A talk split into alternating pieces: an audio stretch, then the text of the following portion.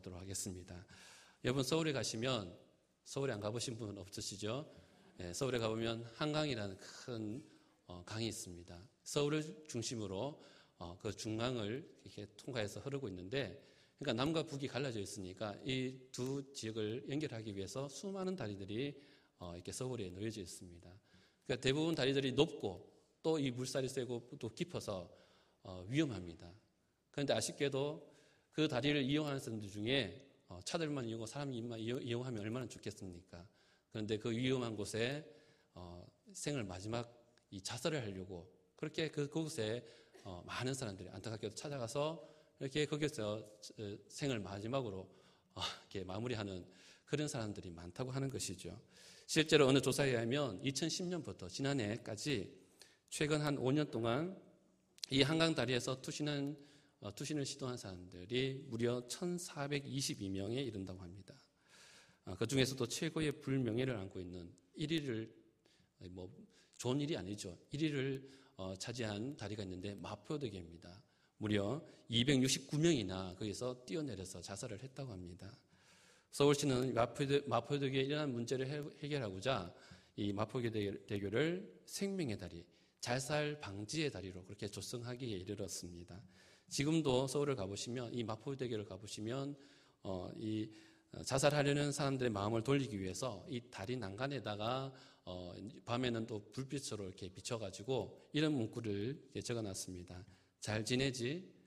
밥은 먹었어? 힘, 어, 서울말로 해야 되는데 잘, 죄송합니다. 서울말이 잘 안 돼서.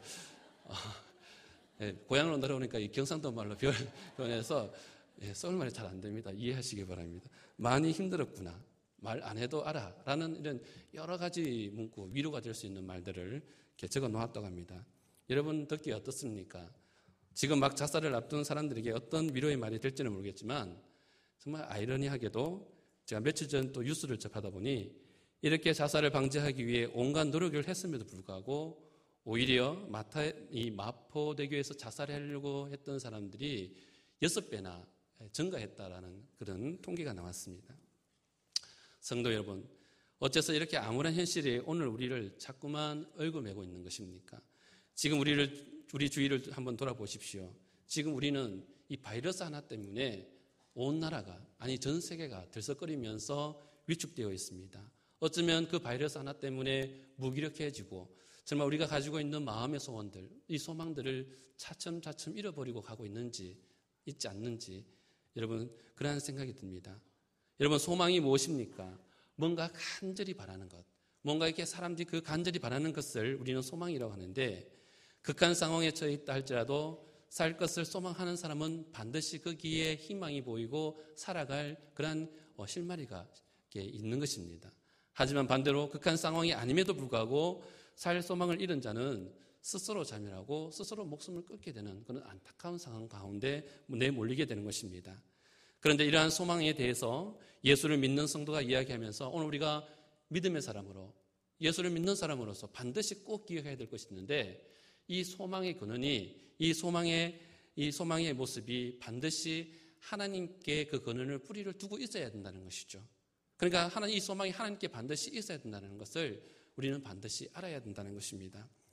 자, 그렇게 우리의 소망의 근원이 하나님께 있다라면 그 사람에게는 또 다른 차원의 삶이 반드시 거기 열려지게 될 것입니다. 그리고 그 소망을 갖는 것만으로도 놀라운 기적을 그 가운데 경험하게 될 것입니다. 그러니 성도의 삶은 당연히 세상 사람들과의 모습과는 전혀 다른 차원이 다른 그런 삶으로 어, 이어지게 될 것입니다.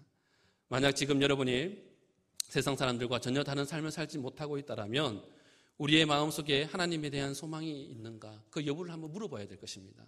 하나님께 뿌리를 둔 하나님께 근원을 둔 그런 소망이 나에게 있는가를 한번 살펴볼 수 있기를 바랍니다. 자, 그럼 소망이 하나님께 있는 성도는 과연 어떠한 삶을 살아야 될 것인가? 오늘 말씀을 통해서 함께 살펴보겠습니다. 첫 번째로 소망이 하나님께 있는 성도는 예수 그리스도의 십자가를 날마다 기억하며 살아야 합니다.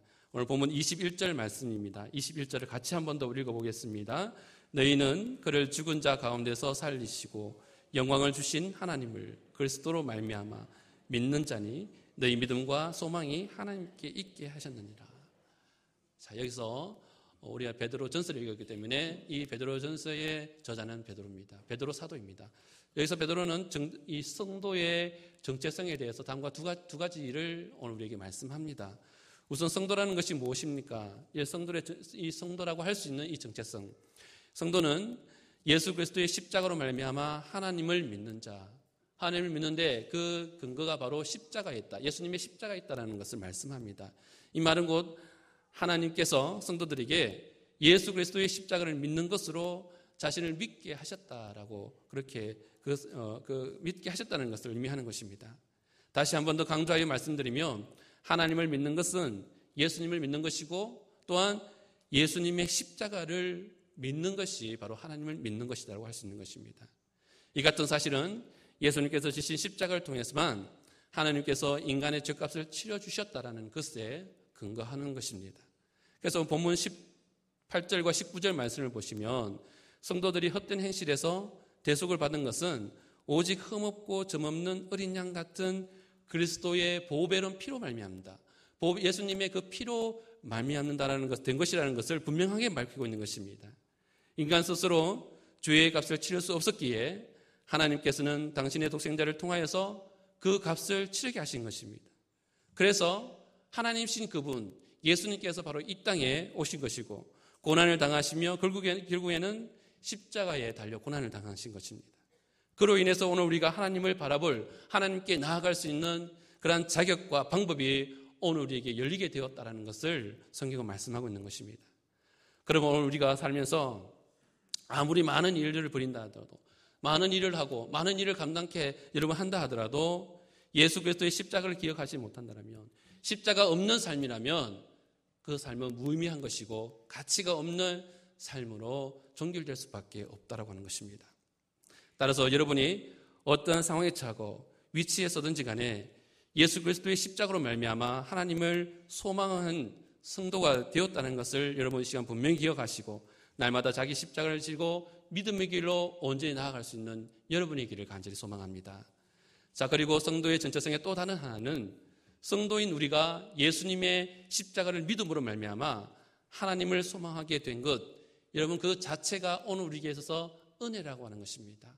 다른 것이 은혜가 아니고 내가 지금 예수를 믿었다는 것, 십자가를 바라보며 그 가운데 섰다는 그 자체가 그 존재 자체가 바로 은혜라는 것을 말씀하고 있는 것입니다. 21절 끝부분을 보시면 성도에 대해서 말씀하기를 너희 믿음과 소망이 하나님께 있게 하셨느니라. 오늘 믿음, 소망, 이 뿌리가 어디에 있느냐? 바로 하나님 아버지께 하나님께 있다라는 것을 말씀하고 있는 것입니다. 결국 우리가 그리스도의 십자가로 말미암아 하나님을 믿는 것도 그리고 죄의 용서함을 받아 하나님을 소망할 수 있는 자가 된 것도 모두 우리의 의지나 생각이 아니라는 것이죠. 그럼 어떻게 된 것입니까? 그것은 전적으로 하나님께서 우리로 하여금 십자가를 믿게 하셨고 그리고 소망을 하나님께 두게 하신 것입니다. 또한 하나님께서 성령으로 성령 하나님으로 그 사람을 감사하시고 붙들어 주심으로 그런 은혜를 누리게 하시고 그 은혜 가운데 쓰게 하셨다라는 것을 말씀하고 있는 것입니다. 자, 그래서 소망이 하나님께 있는 자는 철저하게 정말 철저하게 하나님께 붙들린 삶, 하나님과 동행하는 삶을 살아갈 수밖에 없다라는 것입니다. 사랑하는 여러분, 여러분은 살아가면서 예수 그리스도의 십자가가 정말 매일매일 순간순간마다 그 십자가가 여러분 가운데 써 있습니까? 그 십자가가 생각나십니까? 그 십자가를 생각나면 은혜에 감격하여 정말 눈물이 주르르 흐르며 정말 감동하여서 감격하여서 그렇게 그 모든 것에 감사하며 그렇게 살아가고 있냐는 말입니다. 오늘 이 시간 여러분이 그러한 은혜 가운데 있다라면 이제 여러분은 소망이 하나님께 있는 성도로서 이러한 모든 사실에 감사하면서 언제 어디서나 예수 그리스도 십자가의 보혈을 기억하여 우리 인생의 소망이 되시는 예수 그리스도의 십자가를 온전히 붙잡고 그 어떠한 상황에서도 흔들림 없이 최후의 승리를 확신하는 그날까지 믿음으로 전진해 나아갈 수 있는 저와 여러분들이 다 되시기를 주님의 이름으로 소망합니다. 자, 두 번째로 소망이 있는 소망이 하나님께 있는 성도는 날마다 근신하는 삶을 살아야 된다는 것을 알 수 있습니다. 여러분 보면 13절 말씀입니다. 13절 말씀을 같이 한번 더 읽어보겠습니다. 그러므로 너희 마음의 허리를 동이고 근신하여 예수 그리스도께서 나타나실 때에 너에게 가져다 주실 은혜를 온전히 바랄지어다. 아멘. 여기 보시면 오늘 부 13절에 그러므로 너희 마음의 허리를 동이고 근신하여라고 그렇게 말씀을 합니다.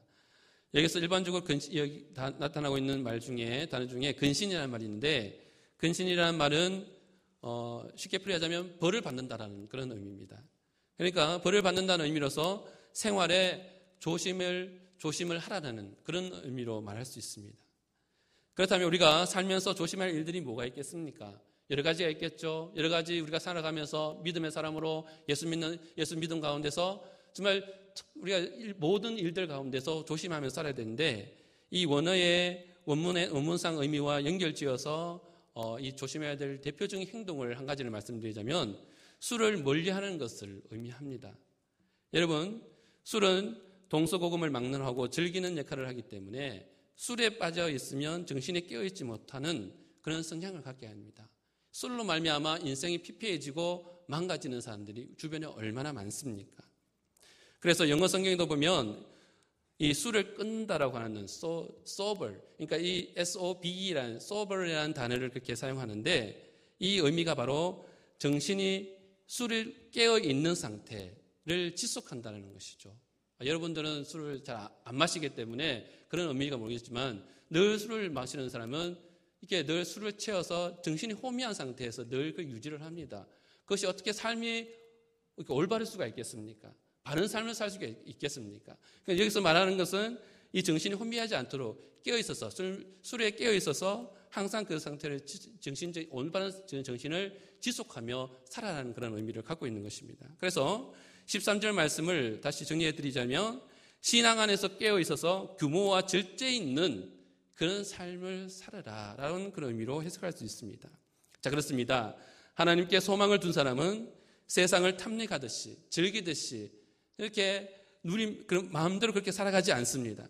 소망이 이미 하나님께 있기 때문에 마음이 항상 깨어서 규모 있고 절도 있는, 절제 있는 삶을 분명히 거기에 그 가운데 살아갈 수 있다는 것이죠.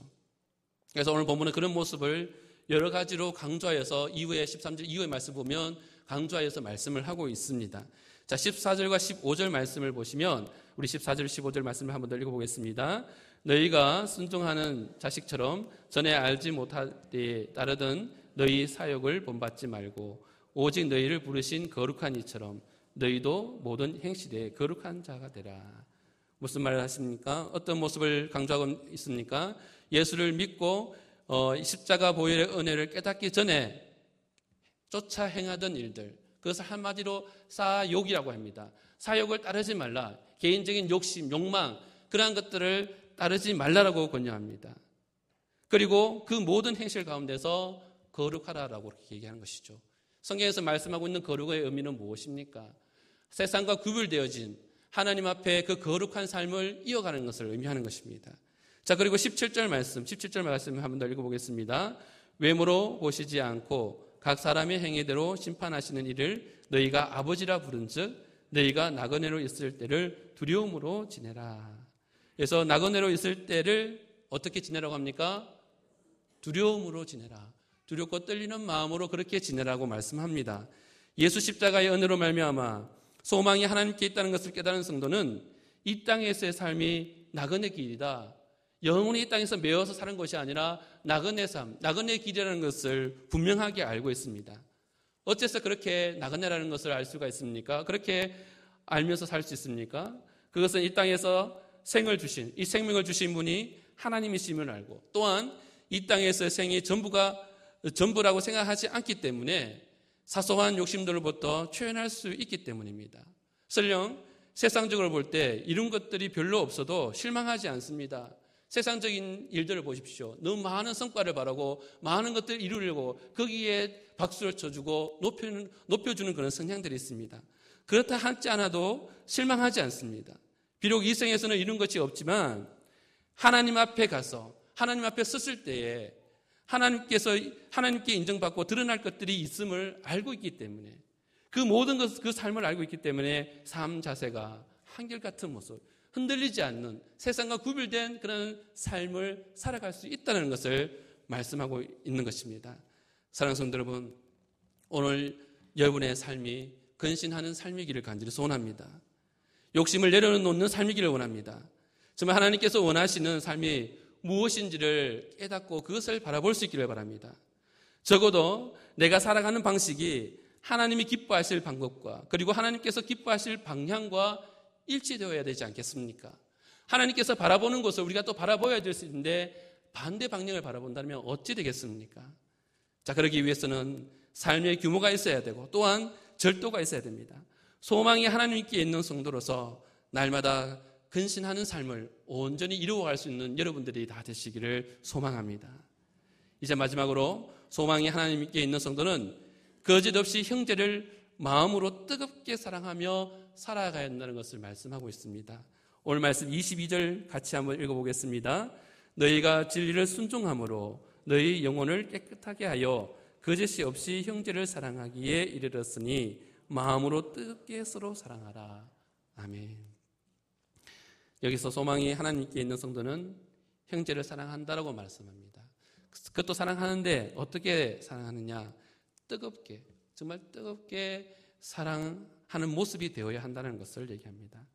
자, 그런데 오늘을 살아가는 우리는 과연 오늘 본문의 말씀대로 이웃을, 정말 옆에 있는 형제를 정말 사랑하고 그렇게 그러한 실천들을 하고 있는지 의문이 들 때가 많습니다.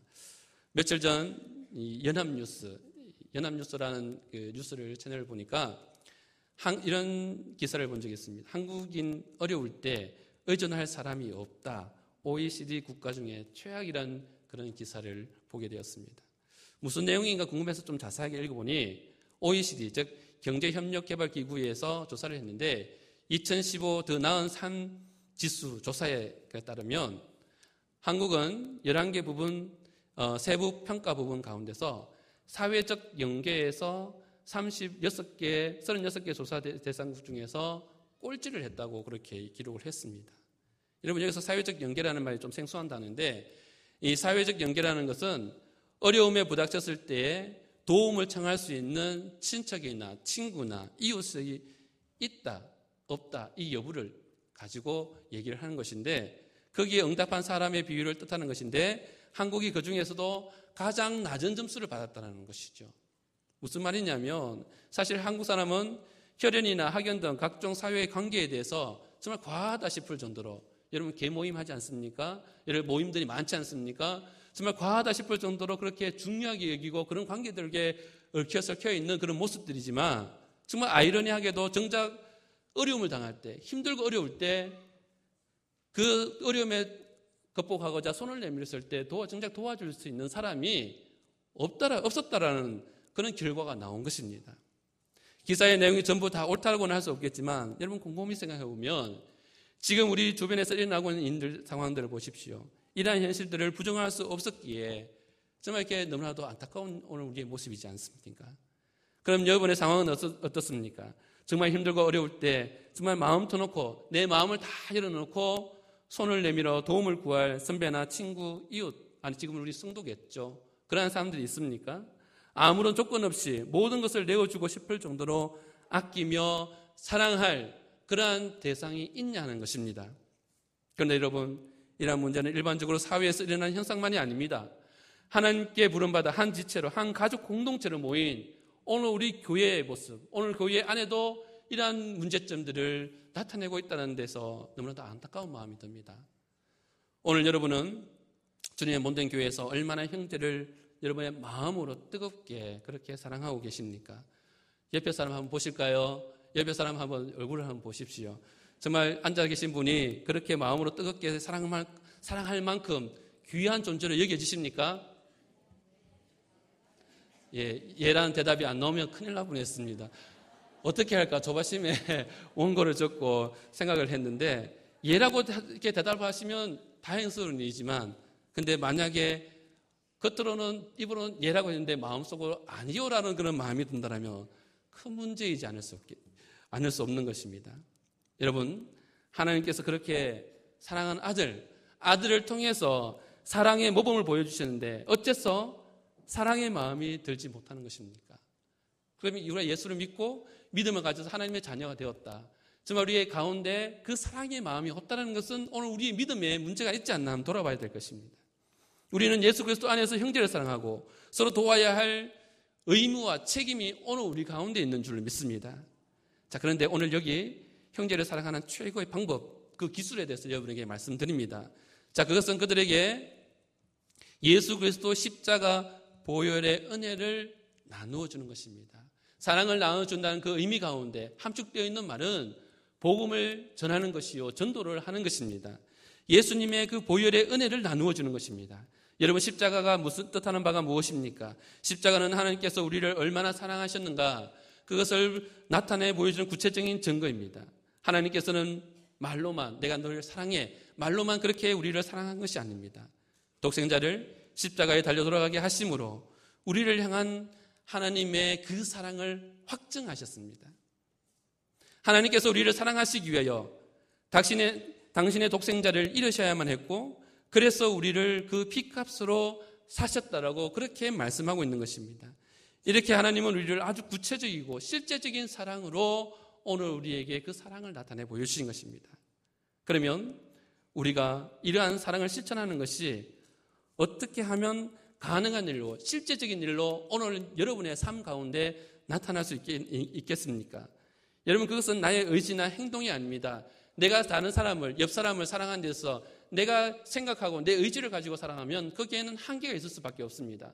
조금만 나에게 문제가 생기고 나에게 어려움이 생기면 그것이 제한될 수밖에 없는 것입니다. 결국 그러한 것이 아니라 하나님께서 그렇게 사랑하게 하신 것입니다. 그러니까 하나님께서 그 사랑을 하게 하시는 그러한 주된 역할을 오늘 우리에게 가르쳐 주셨다는 것을 말씀하고 있는 것입니다. 본문 22절 말씀해 보시면 22절에 너희가 진리를 순종함으로라고 되어 있습니다. 자, 거기서 이 한글 성경에는 너희가 진리를 순종함으로 이렇게 단순하게 기록을 하고 있는데 다른 번역본 원어상의 의미와 영어 영어 성경과 그리고 이 킹 제임스 번역본을 제가 살펴보니까 여기에 빠져 있는 게 있습니다. 뭐냐면 제가 그리고 찾아보니까 너희가 성령을 통하여 진리에 순종함으로써라고 이렇게 되어 있습니다. 이게 무엇입니까? 오늘 성경 번역본에는 너희가라는 그 주체가 나, 나 중심으로, 인간 중심으로 성경이 그렇게 어, 표현이 되어 있지만 원어상에 이 또 킹 제임스 번역의 성경에 그대로 해석한 내용을 보니까 너희가 성령을 통하여 그러니까 이 주, 주된 것이 주체가 바로 하나님이시라는 것을 그렇게 우리가 생각, 그 말씀 가운데서 찾아볼 수가 있는 것입니다. 자, 그러니까 우리가 형제를 마음으로 뜨겁게 사랑하여 그리스도의 보혈의 은혜를 나누게 되는 것은 성령 하나님을 통하여 말씀에 그 말씀에 순종함으로써 그러한 일들이 가능해진다는 것을 오늘 우리에게 말씀하고 있는 것입니다. 사랑하는 여러분, 6월 28일은 그동안 작정하고 품고 있었던 이 태신자를 초청하는 날입니다. 여러분 전도하는 것이 쉽던가요? 어렵지요. 교회에 가자 해서 여기까지 이 자리에 한번 데리고 오는 게 얼마나 시간과 물질과 모든 것을 투자해야 할지 모릅니다. 여러분 그날까지 성령 충만한 가운데 그 말씀에 순종함으로 사는 최고의 방법인 예수님의 십자가의 은혜를 태신자들에게 소개하고 나누어 줄 수 있는 그런 은혜의 날로 삼을 수 있기를 바랍니다. 자, 이제 말씀을 정리합니다. 사랑하는 여러분, 오늘 여러분은 무엇을 소망하며 사시겠습니까? 여러분의 소망하는 바가 무엇입니까? 여러분의 소망은 영원하신 하나님께 있는 줄로 믿습니다. 이 땅에 그 어떠한 환란과 고통이 닥칠지라도 소망의 근원 되시는 하나님으로 말미암아 세상을 정복하며 끝까지 승리의 삶을 이루시는 여러분들이 다 되시기를 주님의 이름으로 축원합니다.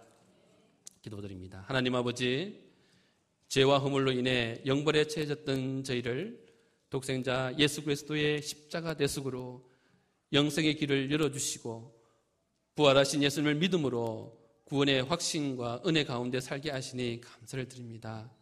산 소망이신 예수님께서 다시 오실 그날까지 십자가를 날마다 기억하며 근신하는 삶을 살아서 기쁨으로 우리 주님을 만나게 하시고 천국을 소망하면서 거짓, 거짓 없는 거짓 없이 형제를 마음으로 더욱더 뜨겁게 사랑할 수 있는 믿음의 성도들 다 될 수 있도록 크신 은혜 다하여 주시옵소서 더욱 성령 충만한 삶을 살기를 간절히 바라오며 이 모든 말씀 예수님의 이름으로 간절히 기도드리옵나이다.